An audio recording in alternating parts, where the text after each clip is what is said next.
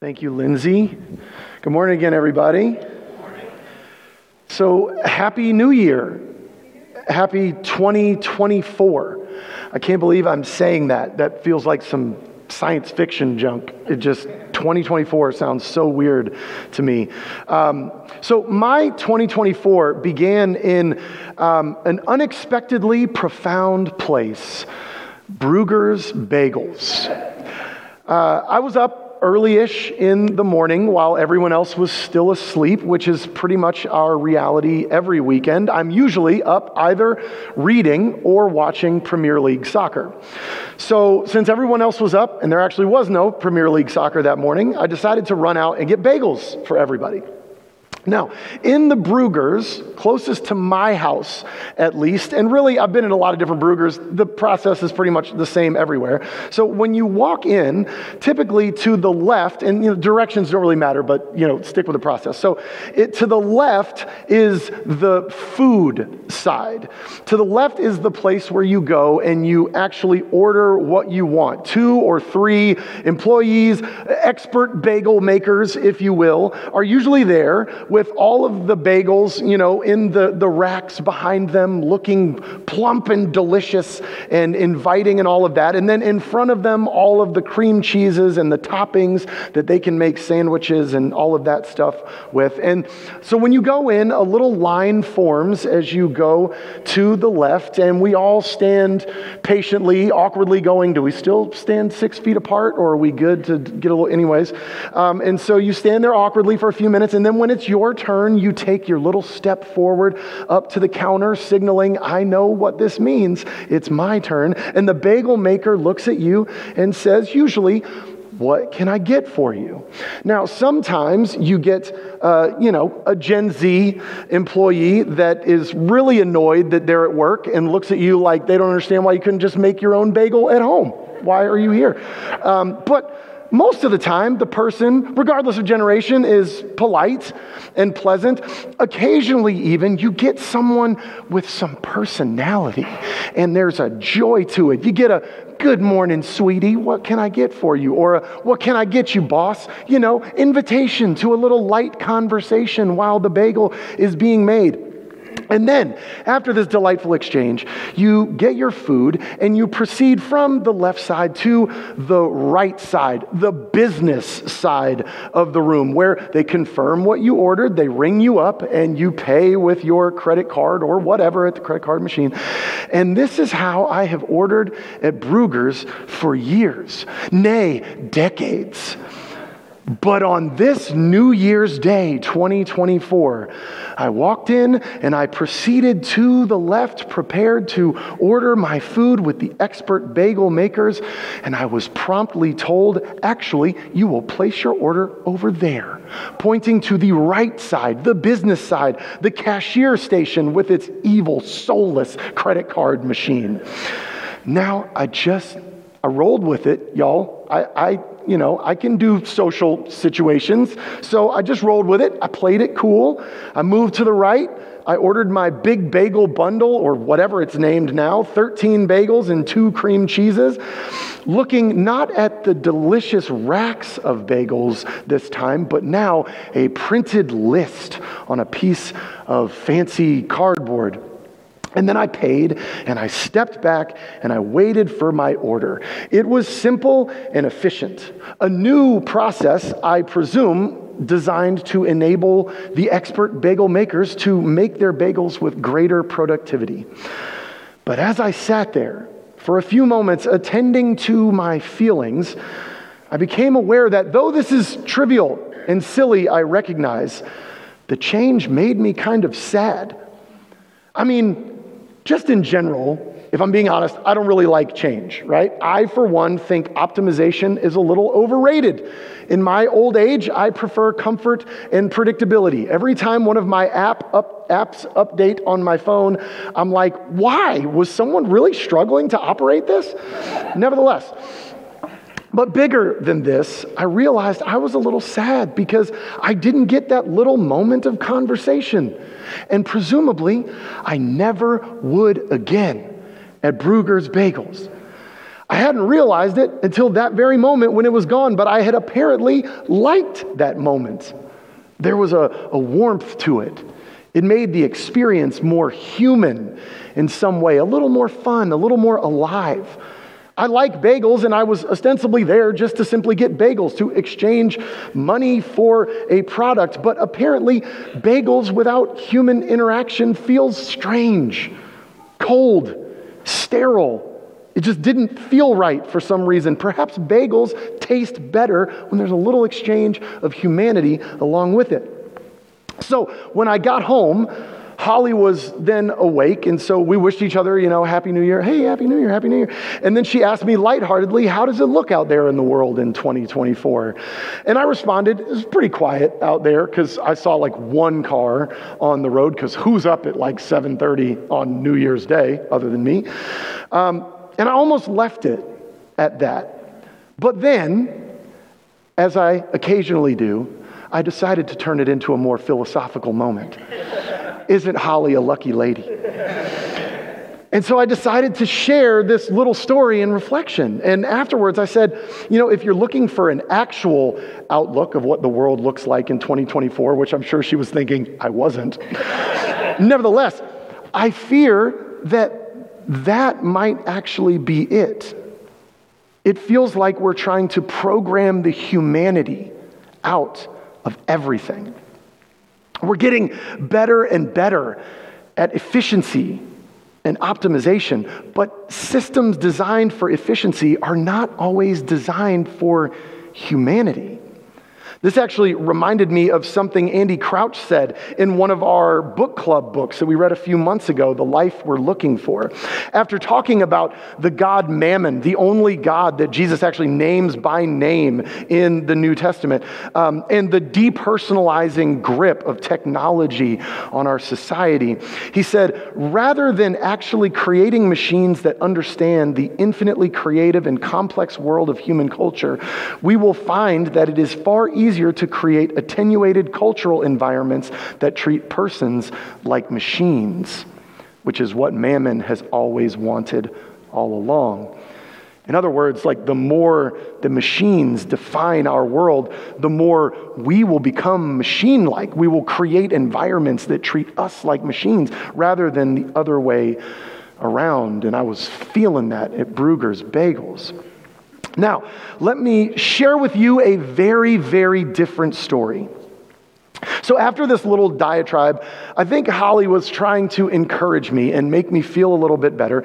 So, she told me about a story that she had seen on Instagram, and it is about to play up here on the screen. I'll be home for Christmas. You can plan on me. Have snow and mistletoe and presents on the tree. Christmas Eve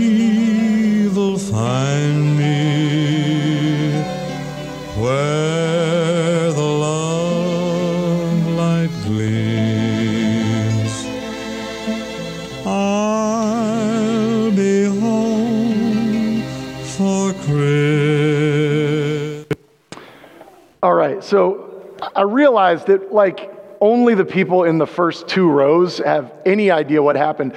And I honestly shouldn't tell you what happened just to like teach everybody to move up a little bit. Like, what are we in a high school? You're sitting in the back row.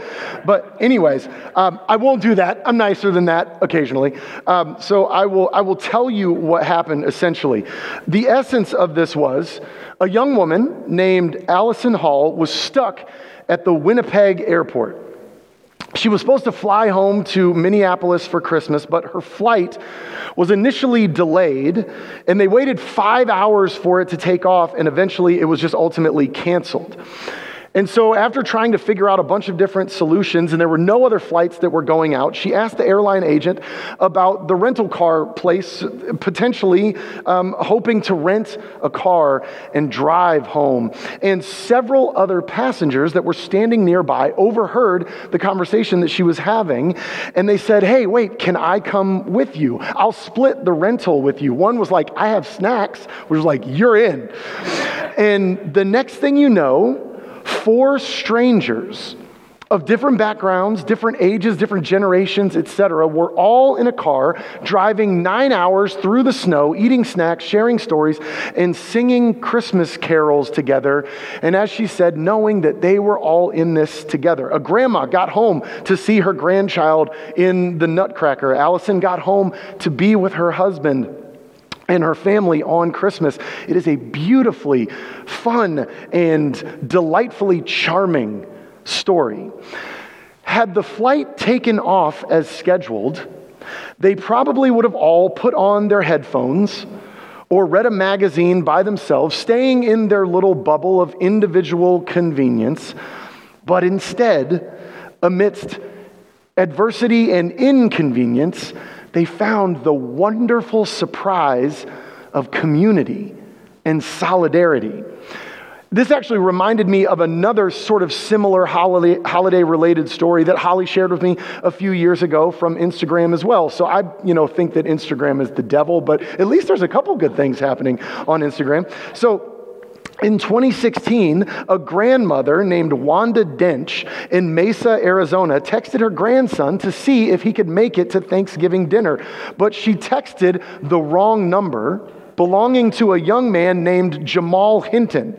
And he said, who is this? Or probably like, who dis? Which, by the way, is a great thing to text back to your teenage daughter when she's waiting for you in the carpool line, wondering when you're going to get there. Who dis? She loves it. I tell you, you should ask her. She loves it. Anyways, who dis? She said, Your grandmother. He said, Send me a picture. She did, and he responded, You're not my grandmother. Can I get a plate though? And she said, Of course you can. Grandmas feed everybody.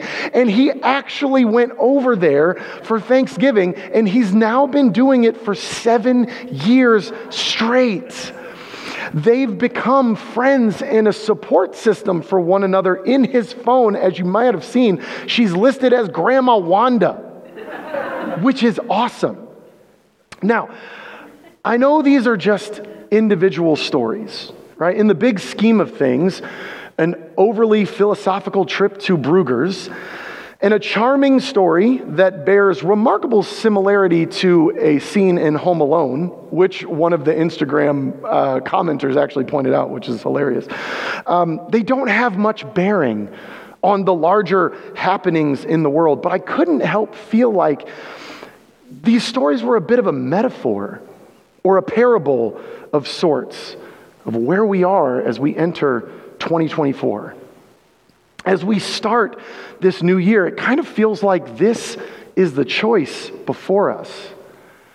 To use some language that I've started using more and more, it's, it's the choice between excarnation and incarnation. We live in a world that is increasingly excarnational, increasingly disembodied a world of efficiency and optimization, of social media and food apps and Amazon. I mean, y'all, delivery people don't even knock on the door anymore. You remember you used to have to sign for packages?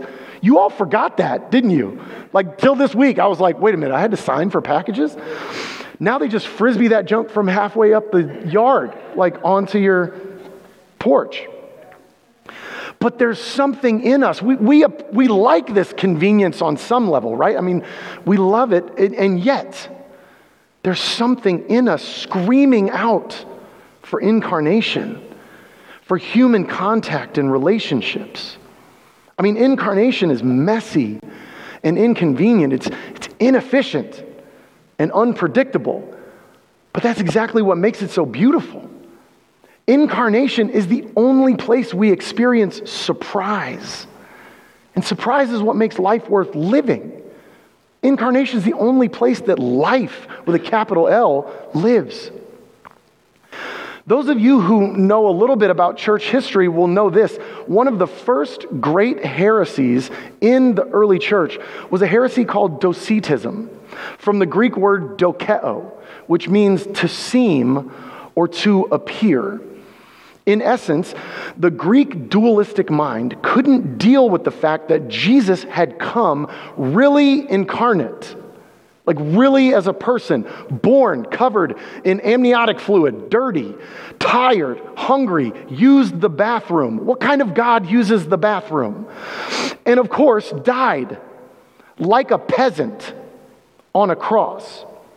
What kind of God does things like that? And so they said Jesus wasn't really human. He couldn't really be fully human in addition to fully divine. He just seemed human.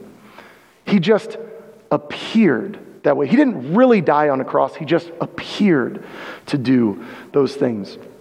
So, the first major destructive thing that people in the church tried to do to make things more convenient for themselves was to extract Jesus, and by implication, us, from the incarnation in all of its messiness but also all of its beauty. Keep that in the back of your mind as we turn to our scriptures and stories for the day. Today, we're actually covering two days in one. Now, as you know, in recent years, we've begun following the lectionary, and as such, we're trying to take more wisdom from the Christian calendar, the historic Christian structuring of the year, because that's intentional too. And on the Christian calendar, yesterday, January 6th, was Epiphany, the day of Epiphany. Epiphany is the conclusion of the Christmas season, the 12 days of Christmas. Yes, it's a real thing, it's not just a really stupid song. Epiphany is also sometimes called Three Kings Day or Three Wise Men Day because the day of Epiphany always celebrates the story of the Magi coming from the east to visit the child Jesus and bring him gifts, which obviously we read earlier. And the day of Epiphany begins the season of Epiphany, or also called Epiphany Tide, which is kind of a mouthful, which runs all the way up until the beginning of Lent.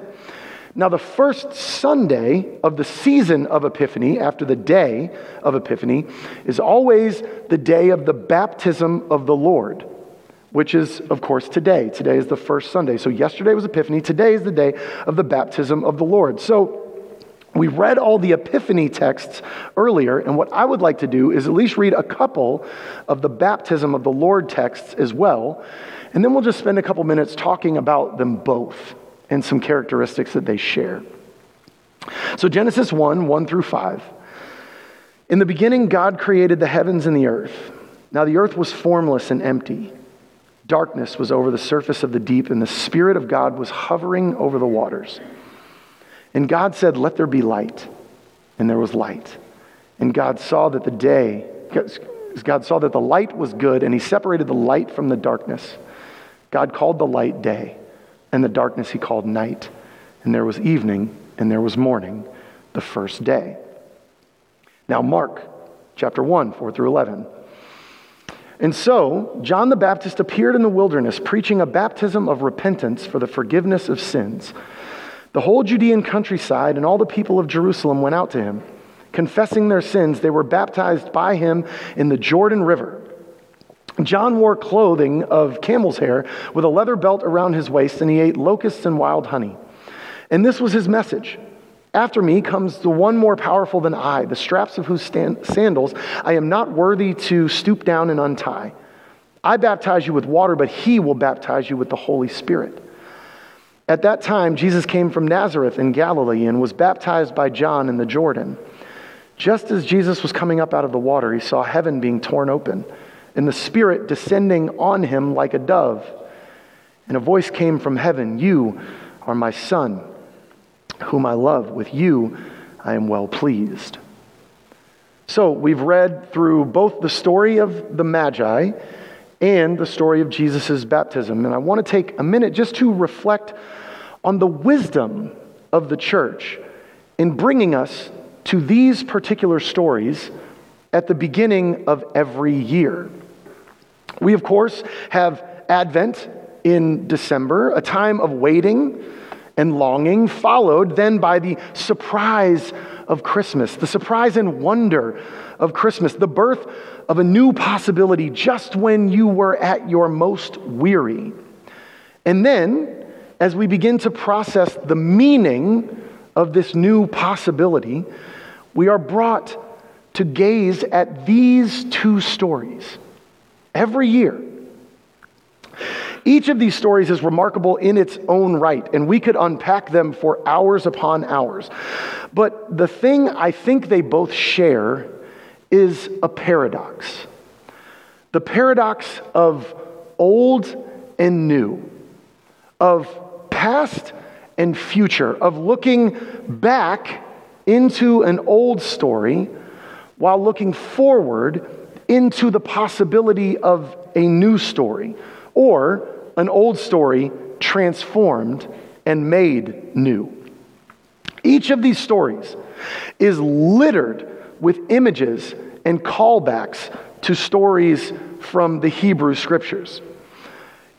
Tim Mackie of the Bible Project calls these hyperlinks, which I love. It's a fantastic, updated idea that helps us understand what scriptures are like, particularly the New Testament scriptures, and the way they're constantly pointing back to the Old. In church tradition, the Magi coming to visit Jesus represents the revelation of the Messiah and God's plan to the Gentiles, to the entire world which is a promise made over and over in the Hebrew scriptures. Abraham is told he will be a blessing to all the nations. The prophets are constantly depicting the nations of the world streaming to a king in Israel for wisdom and guidance. Additionally, part of the Magi story is the oppressive reign of King Herod and his killing of all the baby boys in Bethlehem to try to get rid of this child king, Jesus. And all of this is a hyperlink to Pharaoh and the Exodus story as well.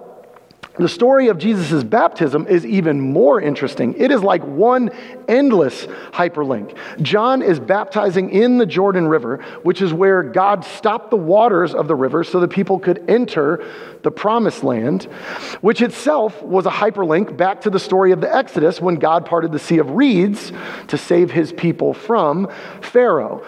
When Jesus comes out of the water, the Spirit of God is said to hover over him like a dove and speaks over him, just like God's Spirit hovered over the waters in the beginning in Genesis 1 and spoke order and life into it, which is why we had both of those scriptures as part of the lectionary. So, both of these stories are being extremely intentional about pointing our eyes and our minds back to the stories of the past. But they're not just doing it because they want us to reflect on the stories of the past. They're doing so in order to demonstrate that God is actually doing something completely new. The point of reminding people of the promises that God's kingdom was always intended for all people in all nations is to say that the, that abstract idea is now becoming real. It's about to happen. It's about to really go out to everyone. A thing which has never happened is now happening. Likewise, the point of pointing back to the Exodus and the first creation story is to say that a new Exodus and a new creation is beginning in this Jesus. So the point seems to be that faith in this Jesus always calls us to invest both backward and forward, to reflect on the story of the past, but also believe in God's ability to surprise us, to always open new doors and create a new, wondrous future. Let me see if I can communicate this in a slightly more personal way. When I was a child and a teenager, I went through some difficult things with my family custody battles, manipulations, lies, selfishness, loneliness on my part, and anger and bitterness on my part as well. And when I was younger, like a, an older teenager or a young adult, I thought that when, if I could just move out of that environment, that I would just be able to leave it all behind. I wanted a, a clean break, a quick fix, a new start, a new story, before and after. Now, as an adult, yes, in middle age, I realized that that was never possible. All of that has stayed in me and with me, and it always will. There is no escaping that story, no quick fix, no simple before and after where the past gets to be left behind. I was listening to a really interesting interview recently on teen mental health and parenting, and the woman being interviewed said that parenting teenagers can often be really, really hard for the parents, not just because teenagers are hard, but dear baby Jesus, are they? but because also, it brings up all sorts of stuff for the parents. Because your teenage years are kind of like the first years of your life that you really begin to remember everything, right? Like everything is still there, can be called to mind really vividly and viscerally. And I have experienced this to be so true. And I've even talked to my kids about it. That's really the, the best thing I think I can do. To a degree, normal teenage development is a time where you're trying to establish independence from your parents, right? So you don't want their help. You don't want their wisdom. I've started calling it the petty rebellion phase of life, right? Like my kids are pretty good kids, so they, they they haven't, and I don't think they will, rebel in like big, epic, destructive ways, right? But they live in just this constant low grade state of rebellion over petty, stupid things, right? Like if you want me to shower faster, I'm going to take two hours in the shower, like just to prove to you that you're not in charge. Well, when I was their age, when I was a teenager, my life had been blown up and turned upside down. And I felt completely alone. I had no safety, no security. I, I, didn't have comfort with my parents. I desperately wanted someone to help me, someone to talk to, someone to give me wisdom or help me with my jump shot, and no one was there. So when I try to help my kids and they reject it, it is, on some level, a completely developmentally appropriate thing for them to be doing, yet it tears a hole in my soul. And I don't know what to do with it. I never got a stage of petty rebellion because I wasn't secure enough to do that. So I have no idea how to handle it. It just feels so much bigger to me than I think it does for people that grew up in more normal environments. My story always lives in me. To pretend otherwise is to ironically give that story more power over me and my future. But that doesn't mean that that story defines my future. I am also pregnant with new life and new possibilities. I also live daily with the wondrous potential for that story to be transformed into something that is continuous with the old thing, but also completely new and wholly unexpected. If I continue to remain humble and confess the moments where I allow that legacy, that story to continue to control me, and I trust in God in his new creation powers, he can transform that story into something new and better. And he is. By the grace of God, I go. And this is what our faith is all about, right? I mean, this is what resurrection is all about, right? There's continuity with the old body, but it is completely transformed. We are who we were, but we are also something completely new. When Jesus was raised from the dead, he had the scars from the nails and the cross still in his hands, but they didn't bind or hurt anymore. In some way, they became beautiful and useful. This is where the lectionary brings us at the beginning of every year. And what a wonderful place to start. At the intersection of story and surprise. With a reminder that our faith always calls us into the past to seek nourishment and wisdom from the stories of the past, both our own and the larger story of God's people. And it also calls us into a new future where old wounds, fears, and failures can be resurrected into something beautiful and transformed. And to come full circle to our stories from earlier, I think this paradox can only be understood and lived out incarnationally. Our stories today, our Bible stories, are deeply incarnational, right? Real people real interactions, real historical circumstances, real kings, real different routes home to make sure the tragedies don't happen, real rivers, real waters, real lives, real hopes and dreams.